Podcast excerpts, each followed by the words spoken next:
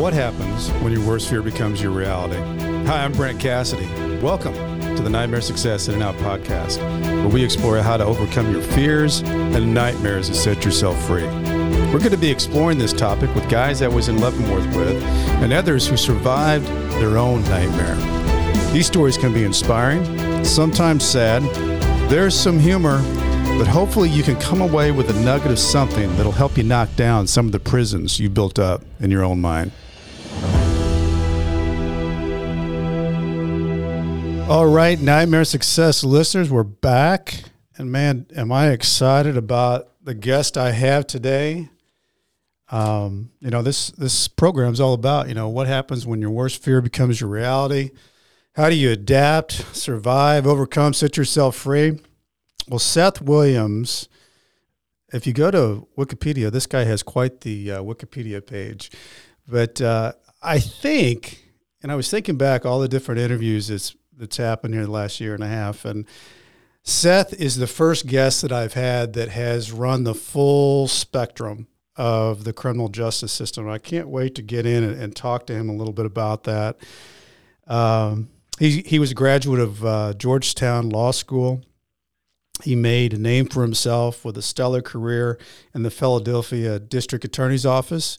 He became the first black elected district attorney in Philly, served two terms, was running for a third.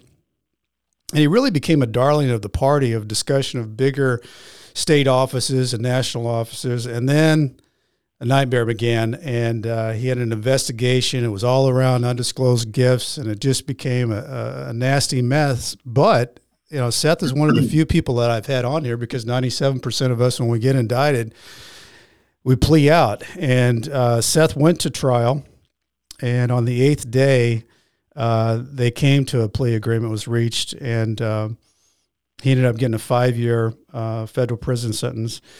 Seth is doing incredible things now, using his experience, his intellect to help others in the whole reentry process of returning home. And, and I can't wait to talk to him about that too. Before we get into that, I want to recognize our sponsor for the show, Auto Plaza Direct you know, who likes spending a couple of weekends walking lots looking for a car? Then you spend like four or five hours in the dealership to buy a car. It's kind of like a trip to the dentist. Well, there's a better way to take away all the pain and hassle of getting a car. It's called Auto Plaza Direct. They are your personal car concierge. Just tell them the car you want, what you can pay, and they'll go find that car for you. They'll negotiate your best price and they'll deliver that car to you. They also offer you warranties and financing. It's full service. Go to autoplazadirect.com to get started with your personal car concierge. The new hassle free way, the car buying experience you deserve, Auto Plaza Direct. Tell them Brent from Nightmare Success sent you. Seth Williams, welcome in, my man. How are you doing today? Doing very well. So, Seth, you have um, you have an incredible story, and and uh, I want to give a, a, shout out to Jeff Grant because he he was on the show here um, two or three episodes ago, and we were talking back and forth. And he, he obviously uh, Jeff knows a lot of people with with what he does in his world, and he said, "Man, you, you got to if you can get a hold of Seth." And he gave me your contact, and so we connected, and uh, here we are.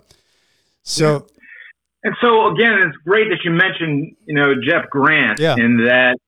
Um, yes, I participate, and I used to participate every week, but I still frequently participate in his Monday evening um, White Zoom meeting. Group. Yeah, white collar support group for men and women from all across the country that have had their own nightmare come to reality. Yes, um, but it's a way for us to help each other. Yeah. Exactly. And um, so, you know, hopefully we'll get into that. But yes, Jeff has been a tremendous resource to a lot of us. Yeah. Um, to talk about and to deal with, because for the most part, those of us that have been prosecuted, uh, specifically white collar, what they refer what we refer to as white collar crimes, mm-hmm. um, you know, don't have a network of people to talk to. Yeah, feel like you're on an island. Yeah. So when I prosecuted you know, I was an assistant district attorney for 10 and a half years. Yeah. I also was a criminal defense attorney. I was an Army JAG officer where I prosecuted and defended people. but frequently the people that I prosecuted or the people that I defended um, had made a conscious decision to get into whatever the criminal endeavor they were in, but they knew people that also made that decision. Yes. Or they were working with other people, um, right or wrong, right? No judgment necessarily, but they had friends that told them what to expect if something goes bad and you do end up in state prison or federal prison or county they, so they kind of knew what to expect, and there was a network of people that, if they did go to prison, right? When you watch the mafia movies, they go to prison. They know how to take care of the person's family yes. while they're gone. Yeah. Right. Well, it's the exact opposite for white collar criminals. Yes. And that people that you know uh, depended upon you or used you, or you know, um, when you become under investigation or you get convicted, all of those people give you the Heisman. Yes. Right? They don't want to be anywhere near you. Right. Um, people don't come to your assistance for the most part. Now, there, there are, of course, there are some, you know, um, people that stand out that do that are true friends, maybe, but for the most part, people that you might have considered your uh, associates, colleagues, um, all hide. So one of the great things about the um, white collar, uh, the progressive prison ministry, and the support group is just to have people to talk to because I think what's fundamental to your the title of your show, right, um, and to your listeners. Yeah. What I found when I lost everything, and I know we'll get into that, but you know, I lost my reputation. I lost my law license. I lost my pension. Yeah. I lost my house. I lost my military career. Um, a lot to lose. Time with loved ones. Um, I lost all of those things. Um, but it was in losing all of those things that I really learned much more than I ever had been exposed to. I learned a sense of resiliency. But again, what I believe is a great part of your podcast and what is a great reason to have it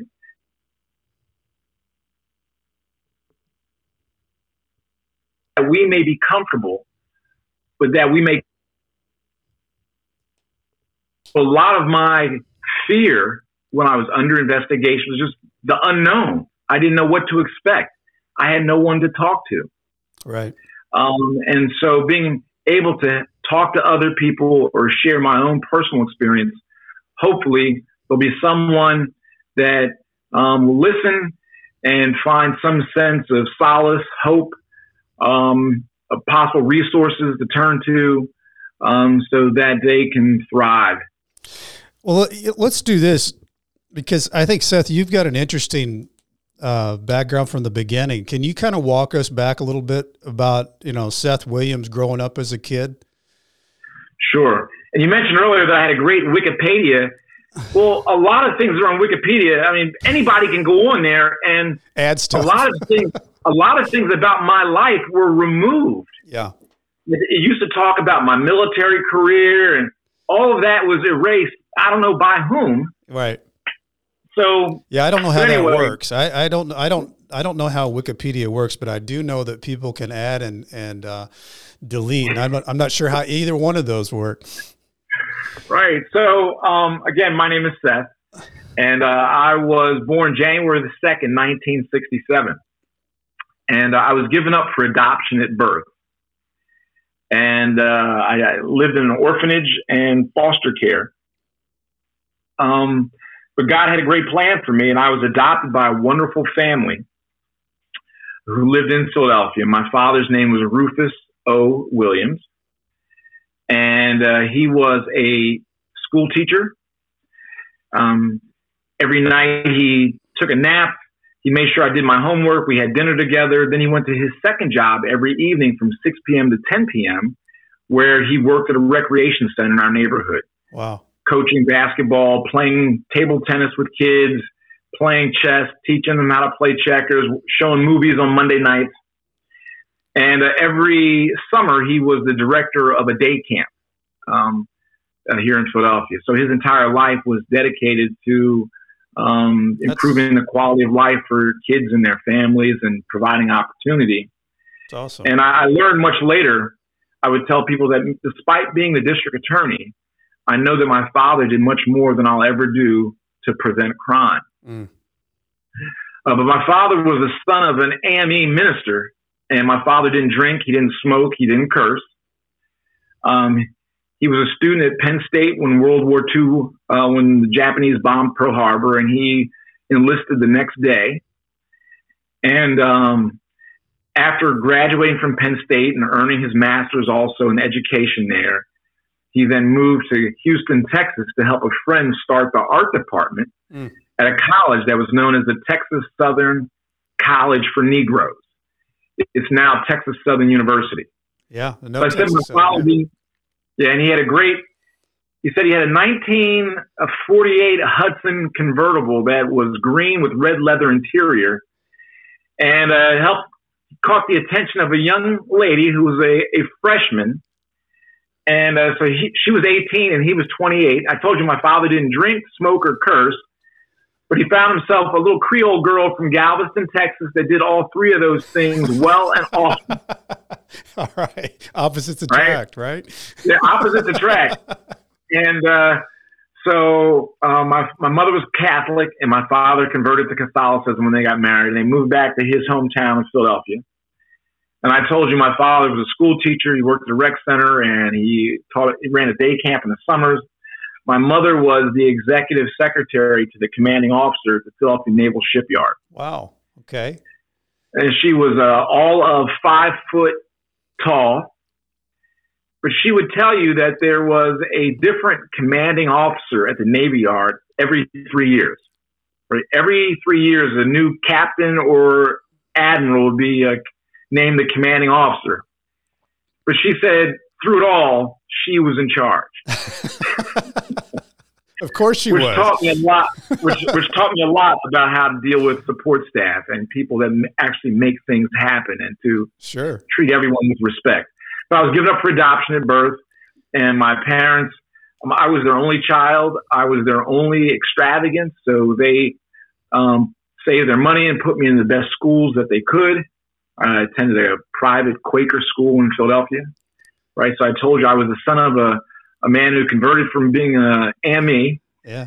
to uh, Catholic. So I went to Catholic church every Sunday, but I went to Quaker school where about 70% of my classmates were Jewish. Wow. So I, I was exposed to a lot and learned how to appreciate our differences and find similarities between people and to respect. Um, yeah, you learned a lot with that. Did, did you learn, um, Seth, early on that you were adopted, or how, do, how does that work with somebody who's adopted? It's a great, it's a great question. So my mother was very was a Creole, so her parents were um, the, the, the result of uh, what in the South then was referred to as the miscegenation of the French slave owners and their property. Mm-hmm. So very light skinned um, uh, African Americans are referred to as Creole, and they spoke a the language Creole, which mm-hmm. is like a broken French. My father, uh, Rufus Williams, my mother's name was Imelda Williams, Imelda Broussard. Her maiden name was Broussard, which is a Creole name, which is as familiar as Smith down in Louisiana and East Texas. Well, there's even and, uh, isn't there a Broussard? No, there's not. I was thinking there. There, I know somebody Broussard that lived around in that area that had a funeral. Yeah, well, yeah. you can't throw a stone without hitting a Broussard in uh, southwestern Louisiana and right. New Orleans. Yeah. And uh, so anyway, um, my father was very dark skinned but I, I kind of was like in the middle of them. I just assumed my whole life I was just their kid. Nobody told me otherwise. Yeah. So I was 11 and I was getting ready to go away for this program. I'd been chosen to represent children at this camp in Denmark when I was 11 years old to promote world peace through wow. children. And my mother started drinking and she started telling me that, you know, parents have a talk with kids about all the things to watch out for when you're traveling, you know. And somehow this ended up with her telling me how much she loved me, of course, and but um, she had been pregnant in the 50s, and as a result of medicine that they'd given a lot of mothers, then uh, I always mispronounce it. Well, minimide, mm-hmm. I, I, I always mispronounce it. I know I would mispronounce that.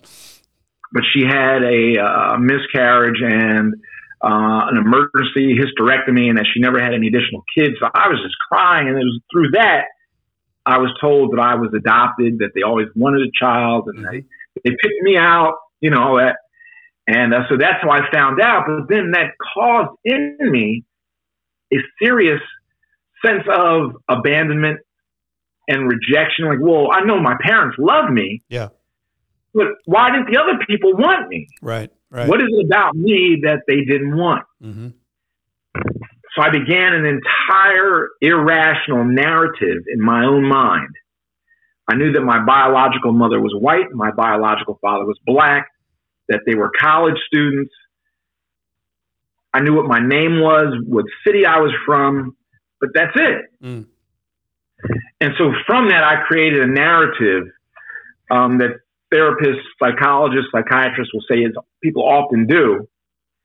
Um, and it was completely false, but it was to defend, protect myself about, but it caused in me as I grew, um, you know, to have a sense of abandonment and rejection, which, um, which is interesting you know, because, uh, Seth, you were a real achiever too. I mean, that, you know, I guess some of that could be when you have that feeling that you must, maybe the outshoot of that is, is that you think you've got to go out and prove yourself and, and be yeah, prove yourself so people will keep you. Yeah. Yeah. People won't get you back. Because I noticed um, when you, well, I noticed when you went to Penn State, uh, you were a very active in the student government. I think you were president of, of, of that body. And, right. and uh, you know, those aren't just normal things that everybody does when they go to college, yeah. especially the well, size of somewhere like Penn State. Yeah. So, what I tell people is that I've always found myself in positions of leadership, you know, mm-hmm. from fifth grade class president, student council president in eighth grade, yeah.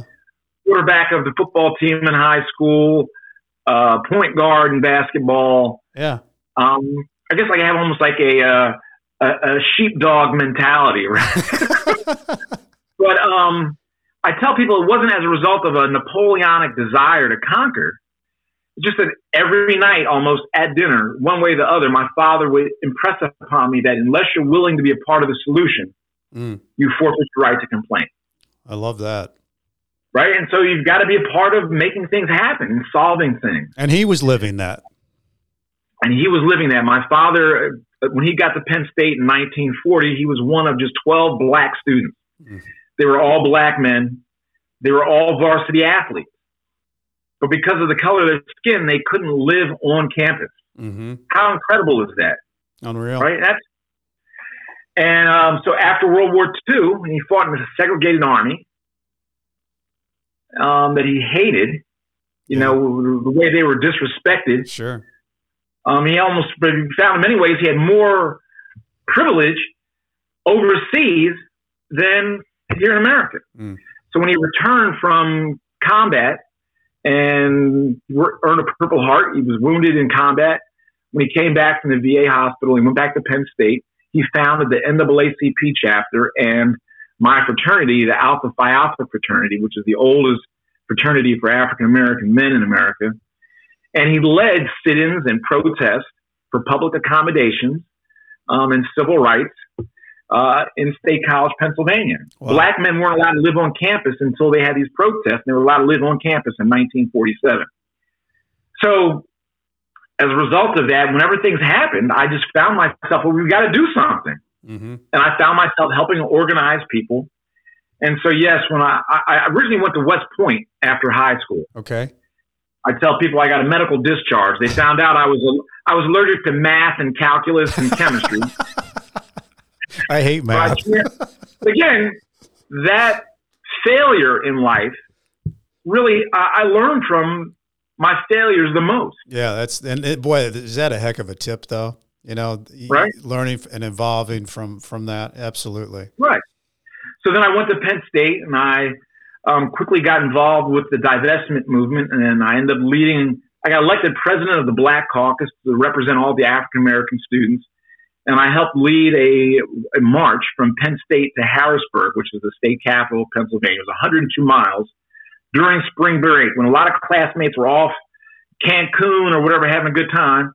We were walking along the highway, to get Penn State to divest from companies that were doing business in support of the apartheid government and all of its inhumanity yeah. um, and violence in South Africa, uh, and to support some bills that were being introduced in the Harrisburg in the state capital, to have companies reinvest in Pennsylvania companies.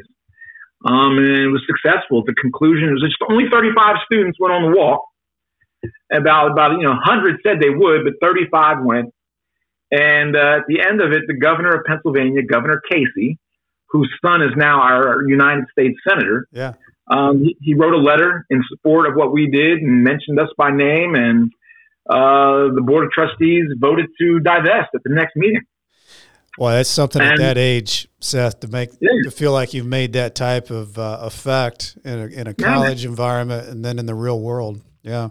And then, um, despite you know a lot of adverse publicity and death threats for you know being the president of the Black Caucus and wanting the school to um, invest in in efforts and programs so that the school could re- reflect the population of the state of Pennsylvania um, and to have more African American students and faculty. I got elected president of the entire undergraduate student government, representing all 37,000 students at Penn State when Which I was there. Is amazing. it really is. That was great. And, uh, you know, but again, I always had in me this fear of rejection and abandonment. Yeah. And, you know, I never considered myself an alcoholic, but I guess everybody, all the guys in my football team, after practice, after football games, we won. We, we had a case of beer. Sure. And at Penn State, everybody, it seemed, uh, you know, binge drink, binge drank nonstop. That's what college kids do, right? And then uh, I went to law school, and I had a wonderful experience at Georgetown Law School. I was uh, accepted into a program. I was a public interest law scholar, um, and I, I, loved living in D.C. I loved Georgetown Law School. Um, everything I had to protest against uh, at Penn State um, didn't have to do any of that at Georgetown. It seems yeah. just, and it gave me the opportunity to go to mass at lunch right there at the, sure. the school. Um, so I really enjoyed that experience, but I wasn't sure what I wanted to do when I grew up. Um, and I had a law professor, and he said, God rest his soul, he said, Seth, I was in the criminal justice clinic, so I was representing people that were indigent and okay. accused of crime. He said, Seth, as a young black man, you should go back to Philadelphia and be a public defender because you understand the criminal mind. I was like, huh? And it was like Archie Bunker giving Lionel Jefferson. exactly. What a, a, backhanded compliment. Weird. Yeah. But he meant well. Yeah. Um, and but I said, you know what? I learned from that experience that the person with the most discretion in the criminal justice system, other than the police officer who's actually out on the street that comes into contact with people originally, yeah. The person with the most discretion and power is the young assistant DA that's deciding whether or not to approve charges, yeah. whether or not to approve a warrant, an arrest warrant or a search warrant. So I said, you know, well, I want to be an assistant district attorney so that I can help reform the broken, racist, classist criminal justice system, while at the same time standing up for the victims of crime. Somebody's got to be the champion of the victims of crime. Mm-hmm. And so I became an assistant district attorney, and I did that for 10 and a half years prosecuting everything from low level retail theft and possession cases. For a year, I prosecuted adults that committed crimes, sex crimes against kids. Yeah. I prosecuted, you name it, uh, homicide, shootings, kidnappings. There's a long list. I've, I've read up on you, Seth. You had some big cases and meaningful yeah. cases throughout those 10 and a half years. How You said you had a military background. And how did that yeah. work itself in so, and weave in? So I told you, I, as a result of my um, uh, allergy to quantification skills, I received a medical discharge from West Point. And that failure, that sense of there was something always nagging at me that I didn't complete that thing. Yeah. Um, and so after uh, getting my law license and serving the district attorney's office, I got married in 1996. And my wife, my then wife, already had a daughter. I later adopted her. and I wanted to remain an assistant district attorney, mm-hmm. and I wanted to find ways to supplement and complement my income without leaving the DA's office. Yep. I began teaching as an adjunct professor at Penn State Abington, and I also I got a direct commission in the United States Army as a JAG officer to wow. become a lawyer in the Army. That's very cool. And so I got a direct commission, and I began uh, about 15 years in the Army Reserve, so one weekend a month. That's what they tell you. They tell you it's one weekend a month, but after 9/11 and a war, uh, the war on terrorism, yeah, uh, it was much more frequent than that. Absolutely. Uh, but I really appreciated the opportunity to serve. I served as a prosecutor in the Army, a defense attorney. I provided legal assistance to soldiers and their dependents. I was an operations lawyer. Um, just a great experience. I transferred to the Pennsylvania Army National Guard for like the last four years I was in, three or four years. I served as the senior defense counsel for the uh, 28th Infantry Division of the Pennsylvania Army National Guard. So I was like the head public defender for an Army division.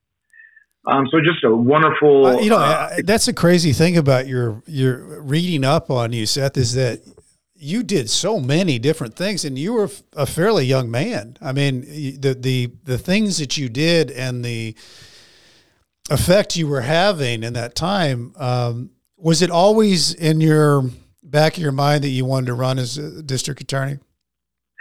Yes. So I, I really thought from when I was a little kid that I wanted to be the mayor. Okay. Absolutely. Okay. Why not?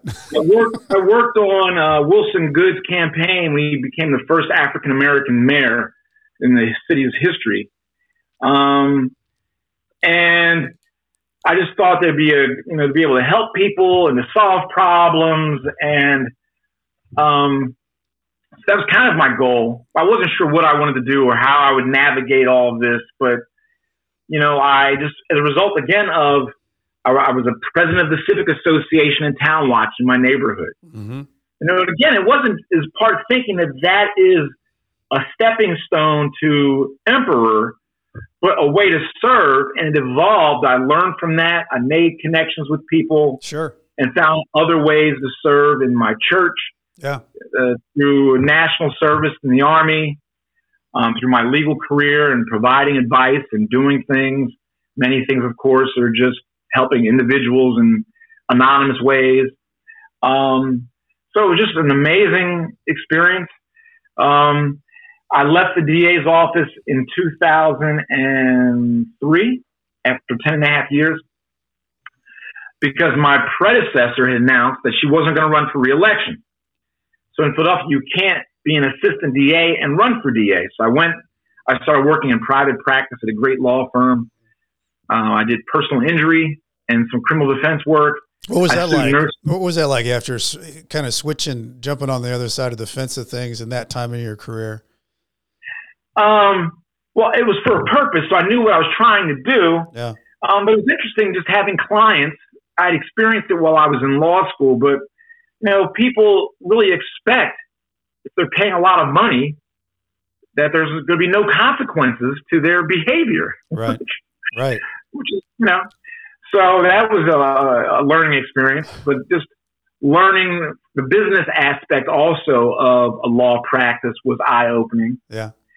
I had one guy, a famous guy uh, at the law firm named Ted Scher, and his quote was, It ain't about the money, it's about the money. it was funny, but I understood what he meant, you know. Um, but I, uh, you know, left the DA's office and I began the process of creating a political action committee, making all the network that was necessary. Um, I ran against the incumbent. I only raised $150,000. She raised and spent over a million oh and called me every, everything but the son of God. But I, I got 46% of the vote. I almost beat her. Yeah.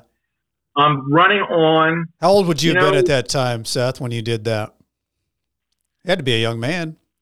I was 40. 40 years old, yeah. Right. I was 40, I think. Um, I have to check. But I got elected. I was 38, I think, then, okay. actually. I was 38. but I won when I was 42. So when I ran again four years later, she didn't run. It was a a very crowded uh, field in the primary of five candidates, and I won. And then I won in November with 75% of the vote, and I became the first African American district attorney in the history not only of the city of Philadelphia but the Commonwealth of Pennsylvania. What do you think about that? What was going through your mind winning 75% of the vote in a in an election like that where I want to know who were the other 25%. what were they thinking? what were they thinking? And uh, so I began, you know, um, it's an office of 600 employees, um, an annual budget uh, exceeding $55 million. Um, and so you know, I was, I tell people I was always, I think I was prepared strategically sure. and operationally yeah. to be the DA From my military experience, all the leadership things in the community and the church, I was in charge of the church carnival committee, the, the parish pastoral council, all those things. Um, I wasn't prepared uh, emotionally, mm, okay. I don't think. Okay. Um, for the responsibility of being the DA. Uh, and by that, I mean, um, I'm a person maybe as a result of the adoption and I'm a people pleaser. Yeah. And I want to, I don't want to upset people. Um, so it's good to have a number two, you know, your first assistant or someone in the chain of command that is that right. harsh no person. Um, but you know, so that coupled with as a, a political candidate where you have to be a part of a partisan elective process, mm-hmm. you have to raise money. And by raising money, you know, to raise um, a hundred thousand dollars, let's say, right? You can either talk to a, you know, a thousand people that give you a hundred bucks, or you can call just a couple people that can give you a lot of money. Yeah. So you start spending more time. I had to spend every Monday, half of every Monday, just raising money, having fundraisers, and then raising money. I just can't call you one day and say, "Hey, can you give me twenty five hundred dollars?" I have to call you on your birthday in February. I've got to see how you know you invite me to your house. I got to go and go to your kid's bar mitzvah or bat mitzvah or baptism or whatever so I began really thinking a lot of these people were my friends. Sure. Or maybe they weren't. Maybe they were. Maybe they had ulterior motive. Yeah, you get in a position like that, you you you don't know for sure. I mean, you don't know, you? right? And with my predisposition to wanting friends and wanting approval, it was not the best uh, combination at the time, and I didn't. Despite what I thought I was doing for my own mindfulness, and it wasn't enough. And you couple that with the stress of being a politician in a city that is known for its just dirty, cutthroat politics. Yeah. Having a staff of 600 people who, at the time, since I had left in 2003 and came back in 2010, many of the employees were my former colleagues. Sure. Who good or bad, had issues. And then you take into it the responsibility of deciding which cases we're going to ask for the death penalty. Mm-hmm. Right? The reforms that we have to make, dealing with the press, dealing with you know cases that they've made documentaries and movies about, like Kermit Gosnell, who was running a not only an illegal pill mill but an illegal abortion clinic. Mm-hmm. Um, you know, I was the first district attorney in American history to prosecute the hierarchy of the Catholic Church for shielding pedophile priests. I read that. Yeah. Um, which you know, it's no coincidence. And you're that Catholic. Led to, and I was Catholic, correct? And that led to, and no coincidence, seven of the charges that were brought against me were related to the Archdiocese of Philadelphia. Mm. Right. So, as a result of that, um, I and my father passed away in 2001. He was my best friend. So he didn't get to see really the election then. Didn't get to see the election. Yeah. I didn't really have a person to be able to talk to. I was the only child. Yeah. I didn't know who to trust. Yeah. And so, unfortunately, I began gradually to trust this guy named Jack Daniels a little more, and a guy named Martini, who uh, had a friend named Extra Dry Vermouth. and um, so, I began to numb myself from a lot of the stress Yeah. It was like your escape. that. And um, I tried. I thought, you know, I, I had a daily cigar, which I thought was, you know, um, both my grandfathers smoked, and was my way of kind of like decompressing. Sure. And um, but there were healthier ways to deal with stress and the anxieties and the things that I was dealing with. But all of those things Was your what, at that time, Seth? Was your wife, kids, everything good at home, or were they thinking you were under a lot of stress and you were, you know, uh, out in the world of trying to conquer and but but but stressed in the in the real sense? Well, I mean, I tried to do what I thought was I was always I went to you know every class trip, uh, You were plugged. you know all the parenting things. I was a coach of daughters softball team, seventh and eighth grade girls basketball team, yeah. t-ball, all those. things, You know, Yeah. so I tried as much as possible. Um, I'm sure if you were to talk to them, of course, there were things that I could have done much better, which I recognize. And, um, you know, um, I think my ex wife would have said that I was concerned about doing the gardening outside in the backyard. Yeah. She was more concerned about the inside of the house. hmm Well, she thinks it's a metaphor of what I was concerned with the exterior things and not as much the family. There might be some merit to That's that. deep. I thought more, I like doing gardening. Sure. I like cutting the grass. And I found that therapeutic, Yeah. you know. Um, so, um, but, you know, so as being the DA, I, I started to um, deal with that stress and began making many enemies, prosecuting people, getting into conflict with the attorney general over a, a significant issue, prosecuting the church. The Archbishop of Philadelphia, Chaput, and I were in a, a public battle. hmm And he even told my pastor not to give me communion. Wow. And not for a theological reason, but just, you know, out of his own personal uh, issue. Um, and so all of that began to skyrocket. And when you combine the enemies that I had made with the unforced errors of, you know, I got divorced, I was trying to maintain my lifestyle of keeping the house that my children and I lived in um, keeping them in private school, the same private school that I went to, right? Uh, either as a result of Catholic guilt or narcissism. I wanted to have my kids go to the same school I went to, Sure. I get it. live in a great house, do all the things that I, my parents sacrificed for me. Yeah. And so I was living beyond my means, um, but like just paycheck to paycheck. Yeah.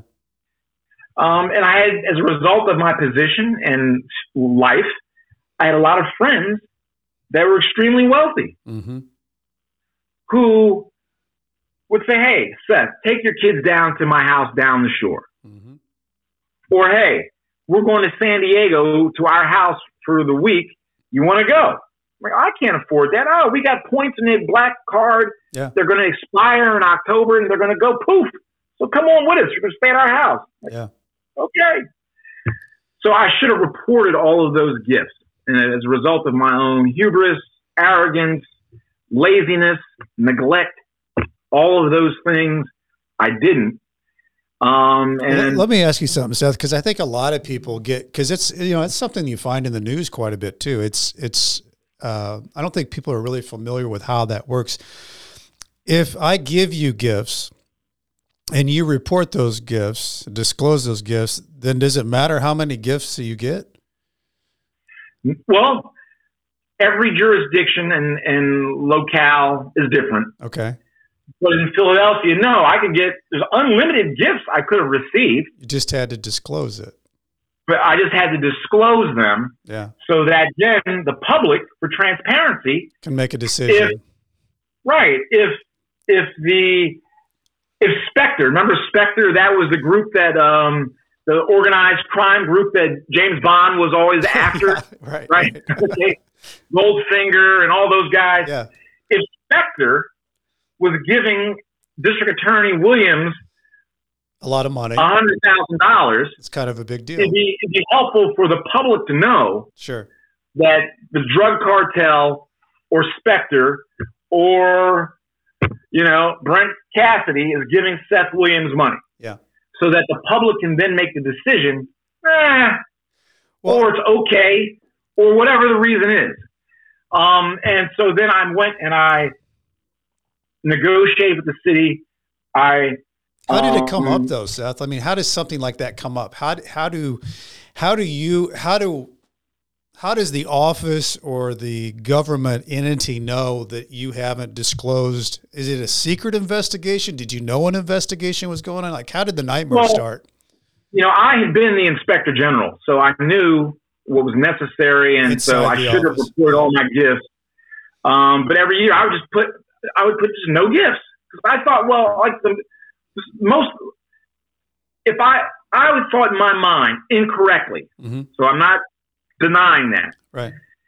If the defense attorney that had cases before me was giving gifts to the DA, I said that should have been something I should have reported. Right. But that never happened. Right. So I thought the gift from my my my daughter's classmate of going to their house down the shore, hmm or my daughter babysat somebody and they're like, let's go to San Diego, hmm or my then girlfriend gave me a used Rolex watch, hmm or whatever. Everything had to be disclosed, regardless. sh- right anything more than fifty dollars yeah.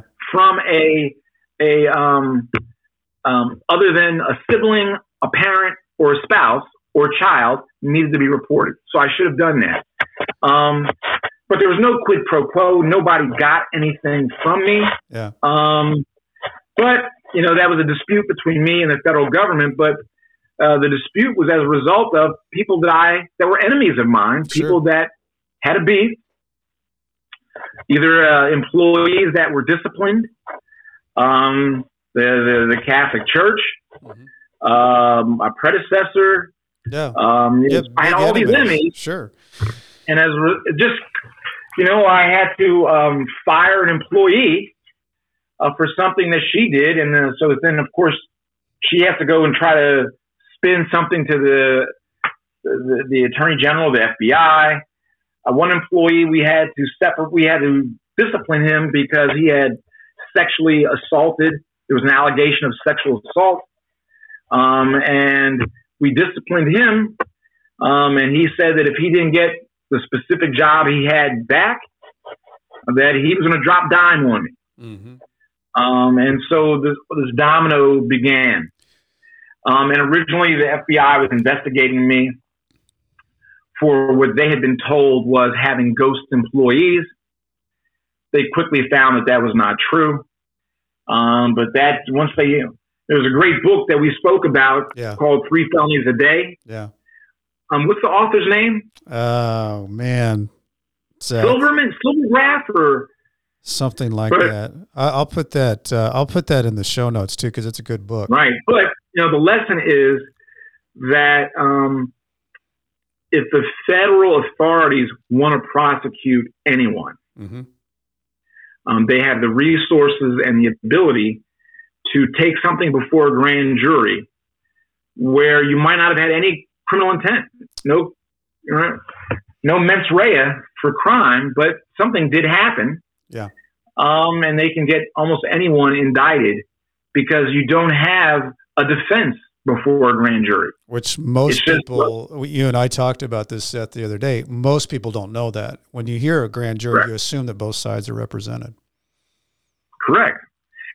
Um, and so, you know, I was indicted for about seven charges for driving my city vehicle for personal use, hmm which I knew as a, the inspector general, it's different.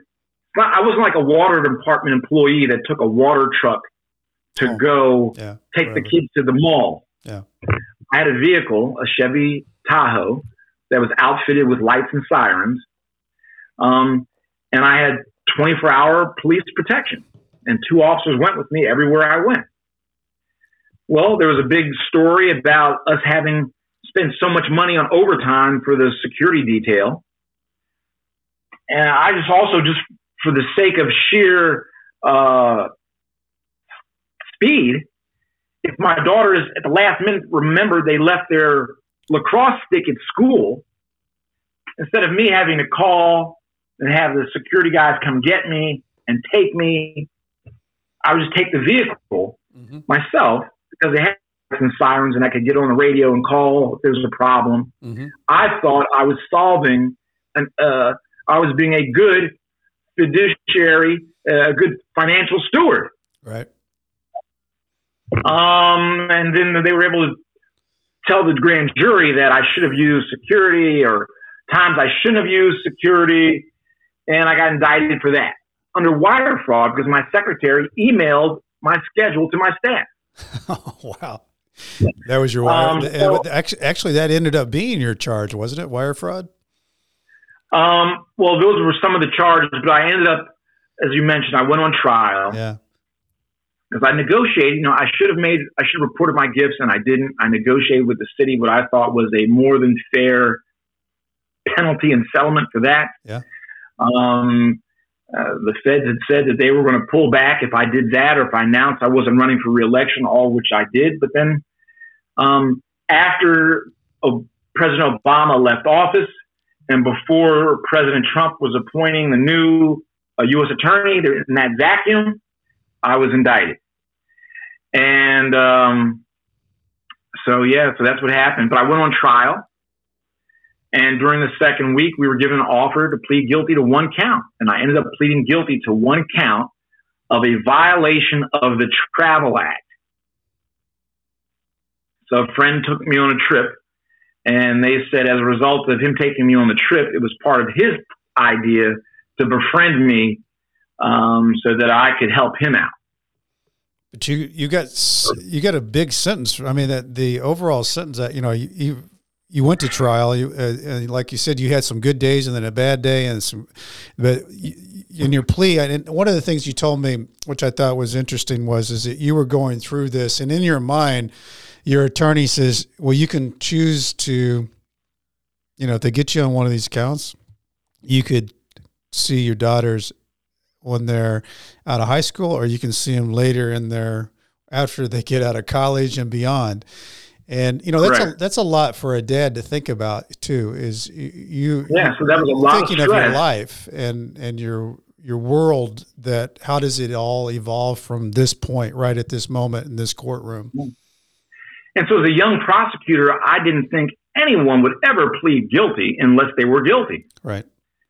Um, and you know, in federal in the federal system, about ninety seven percent of all uh, people that are indicted plead guilty. Uh, plead, mm-hmm.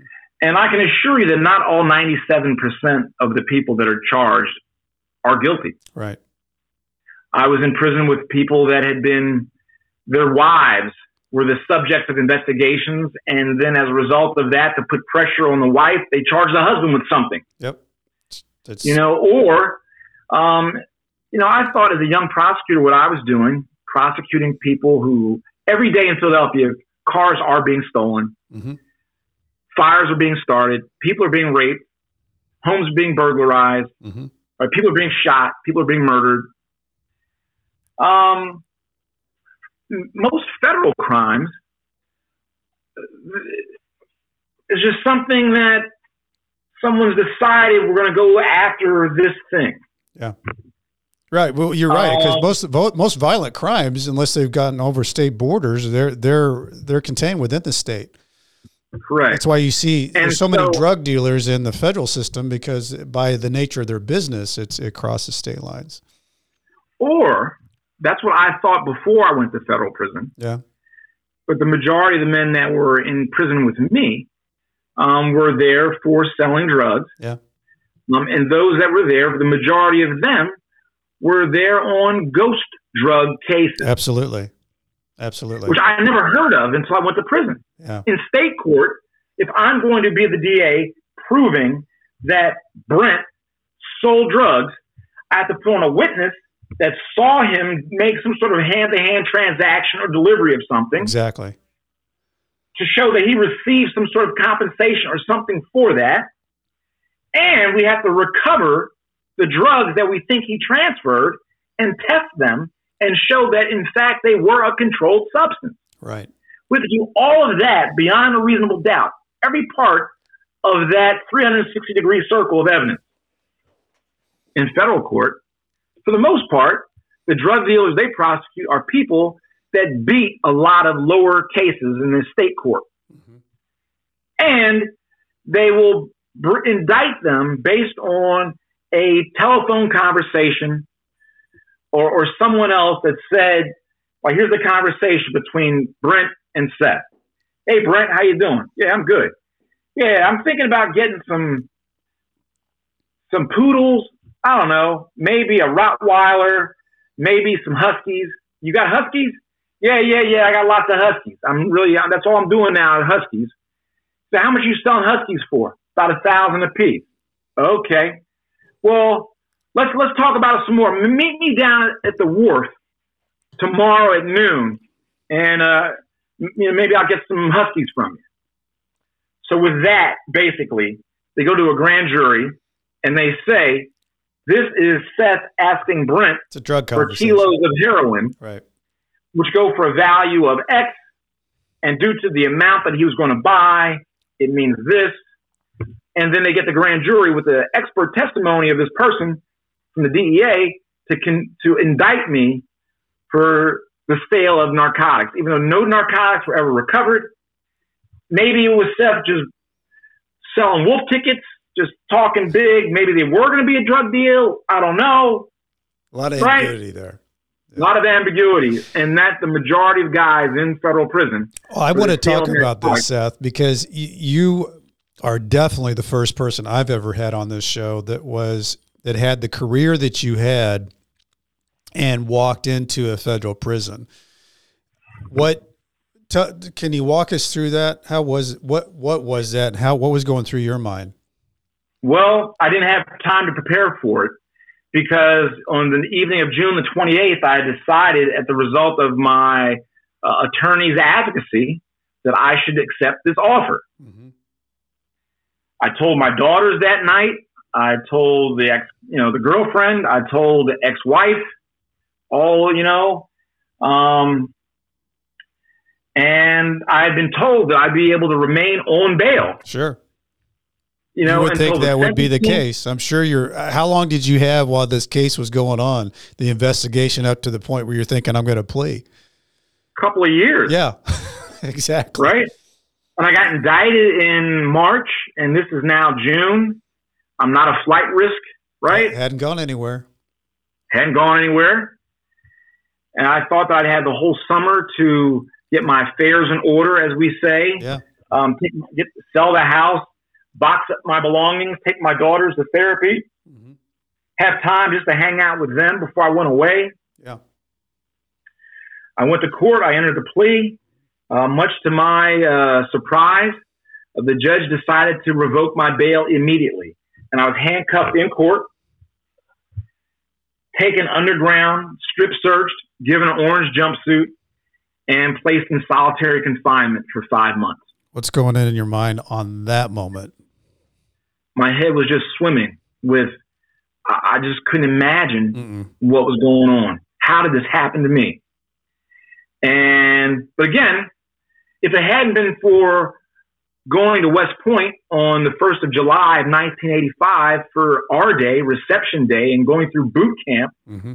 in the Army at West Point and being a soldier for all those years, um, you know, that really prepared me for that day. Mm-hmm. And then, you know, I tell people all the things that I lost reputation, salary, savings, law license, pension, liberty, mm-hmm. time with loved ones, is when I lost everything. But I learned that when God was all I had, God was all I needed. And that's, that's what got me through mm. the worst nightmare of my life was just, you know, a friend told me, uh, Brian Lentz, who had also served in the army and he was my campaign manager when I first ran. Look, don't try to figure out how you're going to get through 60 months of this, right? He said, how do you eat an elephant? Mm-hmm. Piece at a time. Just one, one small bite at a time. Mm-hmm. So I began reading every type of book you can imagine. And I came across a book called uh, Born Again Charles. by Chuck Colson. Okay. So he had served as a special advisor and counsel to President Richard Milhous Nixon. And as a result of his own investigation, he got indicted and he found himself in federal prison. And uh, there's a great passage that I always think about. I think it's on page 306. Hold on. Yep. And when I read this, because my friend Brian Lentz sent this to me while I was in solitary, mm-hmm. Um, and like despite you know my differences with the disagreement I had on my culpability or mens rea with the charges the feds brought against me, yeah, the words that Chuck Colson said were so true. He said I was in prison because I had to be there. An essential step a price I had to pay to complete the shedding of my old life and to be free to live the new. Mm, that's deep. He, he was preparing me, chastening me for the future, perhaps. But for what purpose now? So when I read that, I get chills thinking about that. I, I, I never would have chosen to be there in prison. It was not a part of my life plan. Like I planned everything. Yes. I thought I was making a plan, but right, we make plans and God laughs. And I was where God wanted me to be. A guy in solitary one day told me that he didn't commit suicide because of me. Mm. Wow he's he. I didn't know him. I was one hour a day. I got what's called rec, mm-hmm. where they would take me to my own like SPCA cyclone fence gated, you know, size of a parking space area. It still had a covered roof, but you know, chain link fence all around me. And uh, he said, "Mr. Williams, may I speak to you?" I was like, "Sure." He had a thick Nigerian accent, and he began telling me how he was, he had an MBA from Brooklyn University. He had a finance degree. He was in real estate. He was the son of a Nigerian diplomat. Mm. He had never been in trouble in his life. He had five kids and a, a wife, but he had been part of some sort of real estate transaction in New York City. All of the, the other people went to lawyers first. He ended up getting, he was the guy holding the hot potato. He got prosecuted. He found he turned himself in. He's in the detention center, awaiting his plea. And some kid wanted to use a toilet in his cell, started a fight. He had a big bandage over his head, mm. and he's telling me this story. And he said that he then found himself in solitary confinement as a result of that fight.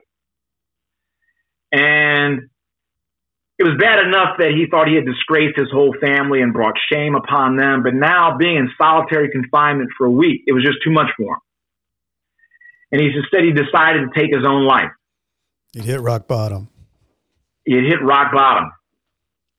And he said at that moment he'd written his family his letter and he put in the envelope.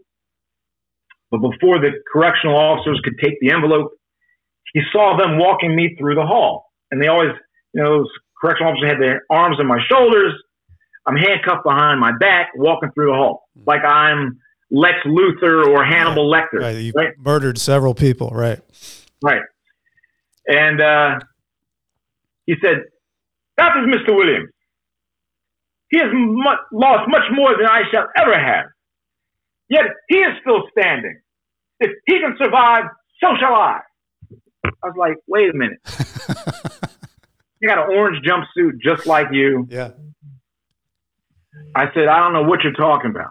He said, No, because you help other people, you haven't given up hope, you are respectful, you're humble.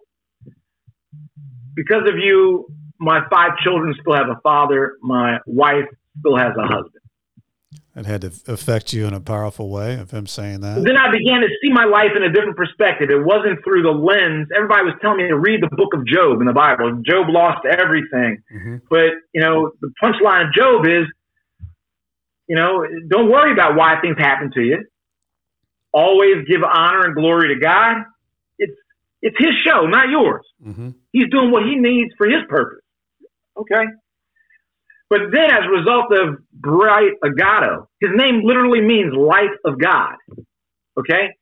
As a result of him telling me all this, I began to see myself through the perspective of a different character in the Old Testament named Joseph in Genesis, who was the favorite child of his father. His brothers were jealous. They tried to throw him in a pit. Then they sold him off to slavery. Remember, Joseph had a real pretty coat right? His brothers were jealous and. They thought he was the favorite son. He got sold into slavery. He became the best slave. And Potiphar's wife said, "Hey, you're sexy. You're 17, basically. I want to. I want to. I want you." He's like, "No, I can't do that. That'd be an abomination against your husband, who put me in charge of everything here, and an abomination against God." So then she claimed that he raped her. So he was falsely accused and went to prison. Became the best inmate. Mm-hmm. And then eventually Pharaoh pulled him out of the prison and made him the number two guy in all of Egypt. And he came up with the, the process of rotating the crops. And, you know, Egypt became an economic superpower in the Middle East, the world as they knew it. And the punchline of that story in Genesis 50 20 is that what others intended for my harm, God has used for good and the saving of many lives. So I began seeing it. You know what? I don't know what the purpose of all this is, but all these things I've gone through have led up to this and have prepared me for this. Yeah. And I became a G. I remember I, used to t- I told you at the beginning. Well, yeah, because I, I, wanted to jump into that whole thing with how you what were your, what was your because I you know you five months in, in in that solitary confinement is a lot of time. I was with a guy that was I was really close to at Leavenworth Rick Gregg, who did 16 months in, in a county jail. How did you, what was the strategy in your mind going into prison? How did you live in that unknown world, walking through, after going through five months of solitary, finally getting to your destination, Seth? What, where were you as far as your thinking and how you were going to live your life in there? Everything is based on um, just trying to get through today. Yep and preparing yourself for when you get home. Yep. And a lot of guys don't do that. A lot of guys just live for today, and that's why they get so scared about returning home. Right. And I thought, well, what can I do to use my gifts now mm-hmm. to help people? How can I reimagine myself today and as I move forward? and to be open to learn from everyone. Right. But how did I get through daily? A lot of it is by making lists. I recorded everything. I write down everything. Every book I read, every letter I wrote, everybody that wrote me a letter, I numbered it. I kept track of things. I had to try to do things to keep my mind engaged. Yep. I would create you know those word um, search games yeah. you have for kids when you're like, I would make those. You know, I would make all types of things. I would make tic tac toe games and send them to my kids. here's my ex, and they'd send that. I learned how to play the saxophone. I learned how to play the piano. I became the beginner instructor of both of those in Morgantown. I, I went to every Catholic mass, every Catholic catechism, Protestant worship service, Protestant Bible study, you name it. I was just trying to soak it all up. I taught GED. Uh, 19 of my students earned their GED.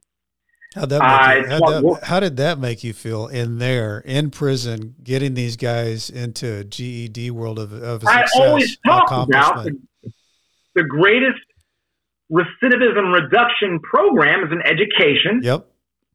I had talked about my father doing more to doing prevent that. crime than me. Yeah. I found myself actually doing it and living it. Yeah. And that's something.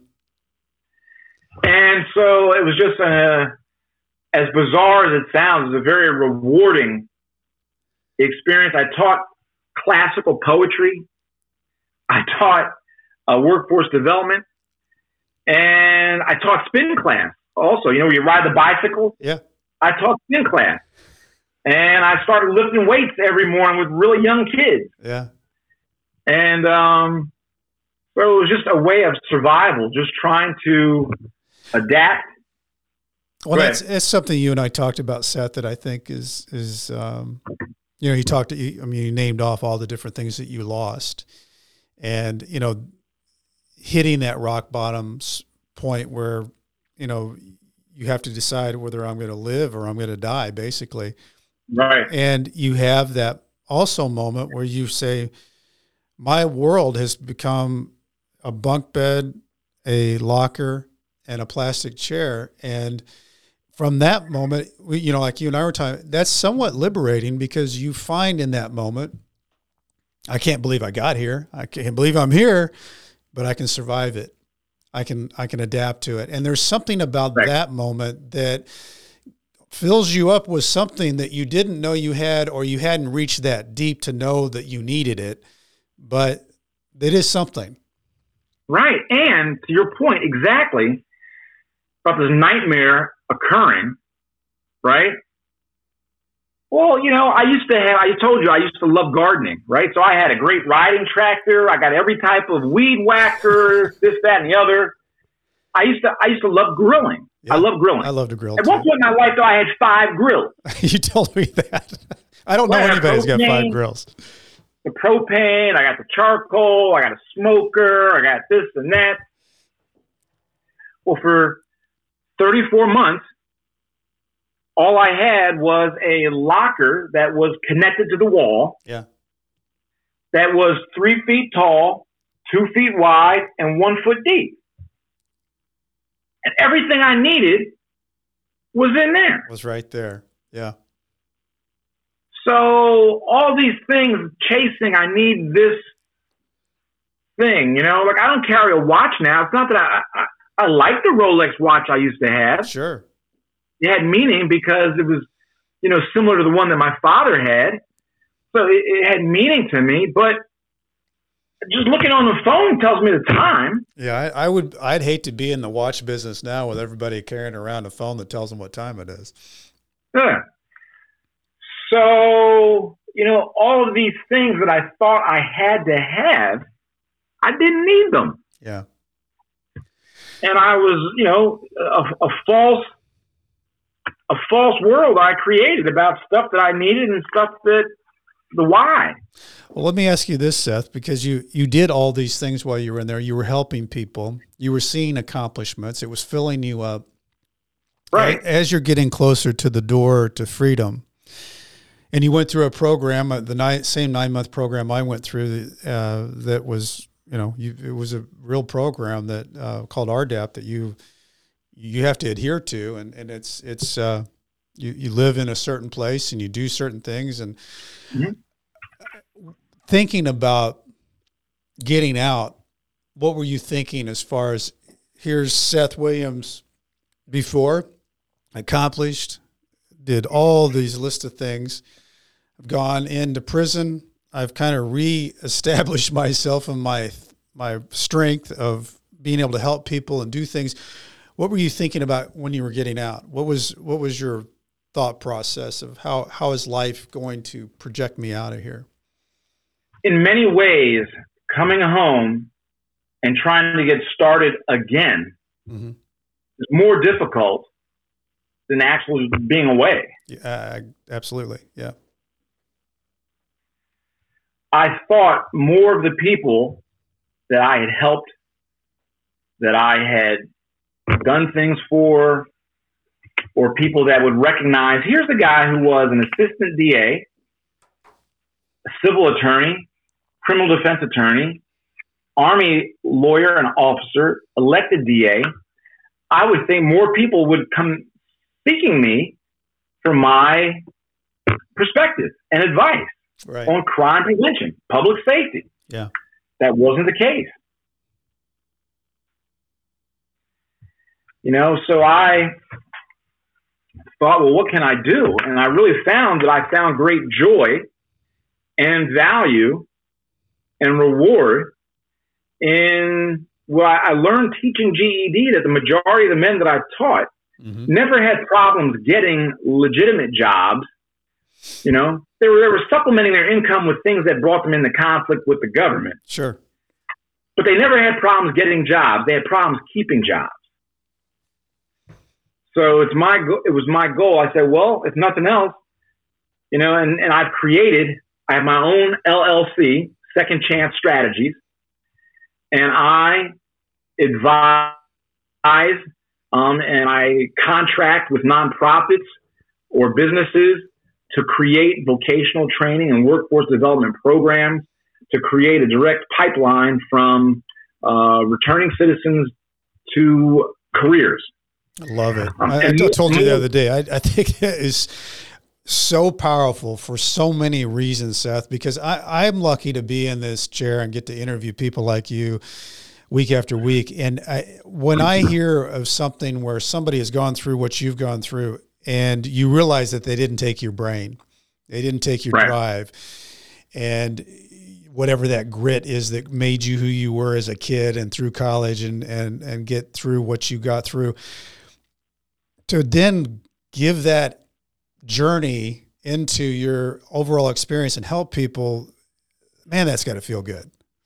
Yeah. And it's still very challenging. Yeah. But just very recently, things have changed much for the better. Um, but I will be uh, creating another vocational training program that not only provides the technical training, but also provides the life skills, the workforce development, the the people skills. I refer to them as the power skills. People often refer to them as the soft skills. Yeah. But about you know, Stanford uh, did a study, and 85% of the skills that you need in the workplace aren't the technical skills about how to make the widget. They're to show up on time. Yeah. How to deal with conflict. right. Sure. All those things. Um, and so I'll be doing that. Also, um, having a, a, resource specialist, uh, like a social worker mm-hmm. that's there that helps people navigate and remove the barriers that they have to employment and to housing, mm-hmm. getting government documents. Yeah. You know, when you come home, you have to have a house. Yep. You have to have a job. Mm-hmm. You've got to get your social security card. You've got to get your birth certificate but nobody helps you do any of those things. No, and I, and I always say to people on this show is that we're the last of our breed. The ex felon is the last of their breed that can be legally discriminated against. You got to check the box that you have this for your job, and and they won't rent to you a lot of times if you have a right. record. So it's legal, and you you have to help people get through that, or they do right. fall back into that recidivism of the seventy five percent. The first apartment I applied for when I got home, I got denied. Yep. After all this, you know, had happened in your life, you know, you know, it's, and I, I want to ask you, Seth, too, because uh, having somebody like you on the show, considering what all is going on in, in, in our society and, and the United States right now with, our system, uh, you know, the the criminal justice system, and and what we're seeing. It's in the news every week, every day. You know, both political parties, everybody's out there, you know, talking. What do you think? What do you think of it all, and what do you, what what are the ways that it could be better? Well, we're being sold a, a false narrative and given a false choice by some extreme left wing people that we have to only focus on reforming the system. Right. So the pendulum swings back and forth in criminal justice from law and order to tough on crime, right, to just being soft on crime, or either it goes back and forth. Oh yeah, you can watch through the decades how it changes back and forth and swings. Yeah. Right, and a friend of mine who used to be the district attorney of San Francisco, then she became the attorney general of California and the United States senator, who happens to be now the vice president of the United States, Kamala Harris, mm-hmm. wrote a great book called Smart on Crime. And I really think the answer isn't being soft or hard on crime, it's be smart on crime. You have to address the root causes. But you have this these extreme left wing um, people that are uh, winning offices in district attorneys' offices and whatnot across the country who have made a false choice. Um, it's not reform the criminal justice system or provide public safety. Yeah. We have to do both. Right, smartly. They have to be, they have to be done simultaneously mm-hmm. and well. The public wants to be safe. We want fewer people to shoot each other.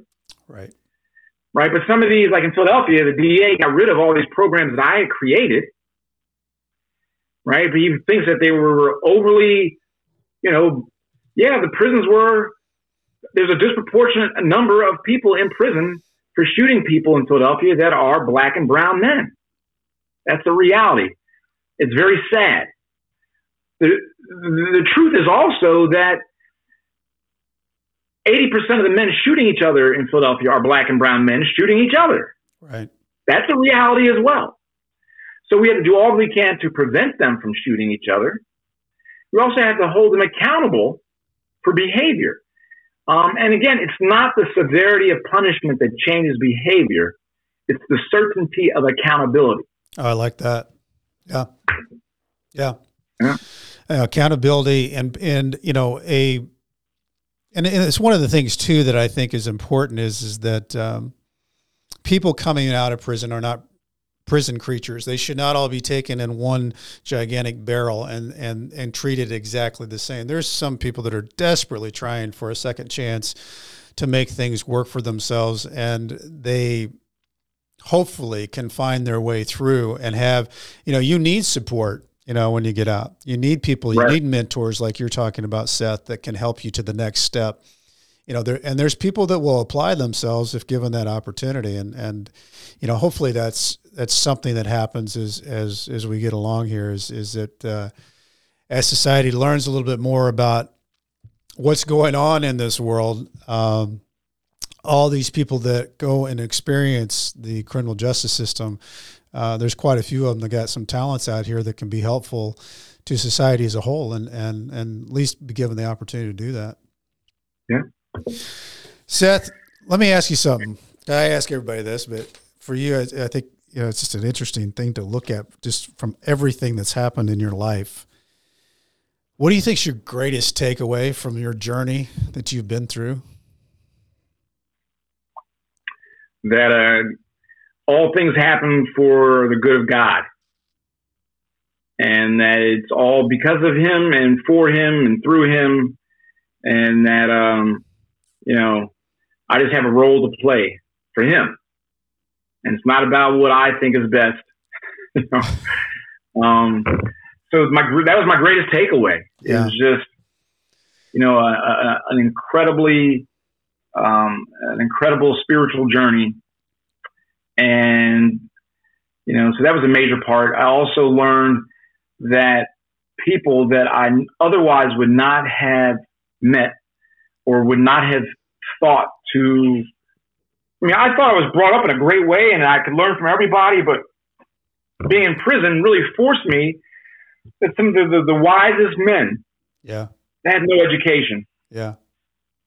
And I've learned so much from them and you found more people are respectful in prison. Yeah. Um, it's built on respect. Else. It's a society of respect.